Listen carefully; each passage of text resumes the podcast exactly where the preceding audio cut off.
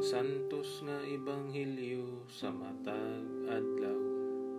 Nobyembre 3, Miyerkules sa ikakatloan ug usa nga semana sulod sa ordinaryong panahon tuig 2021. Pagbasa gikan sa Ebanghelyo ni San Lucas.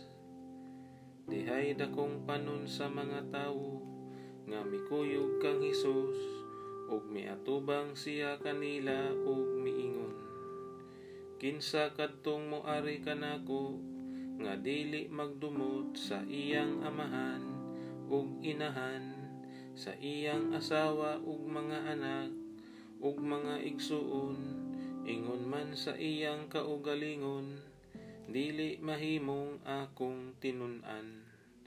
Ug kinsa kadtong dili mo pas-an sa iyang krus ug mosunod kanako dili mahimo nga akong tinun-an.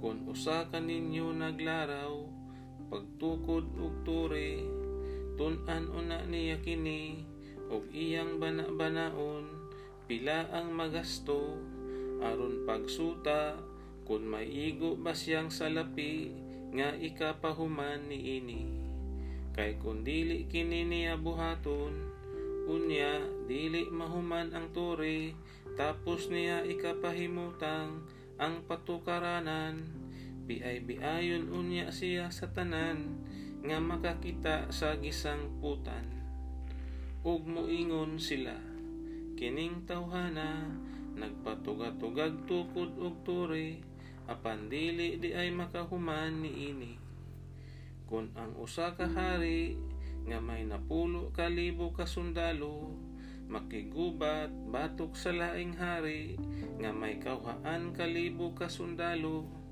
Iya unang tun-an ug hukman kun makasukol ba siya sa maong hari?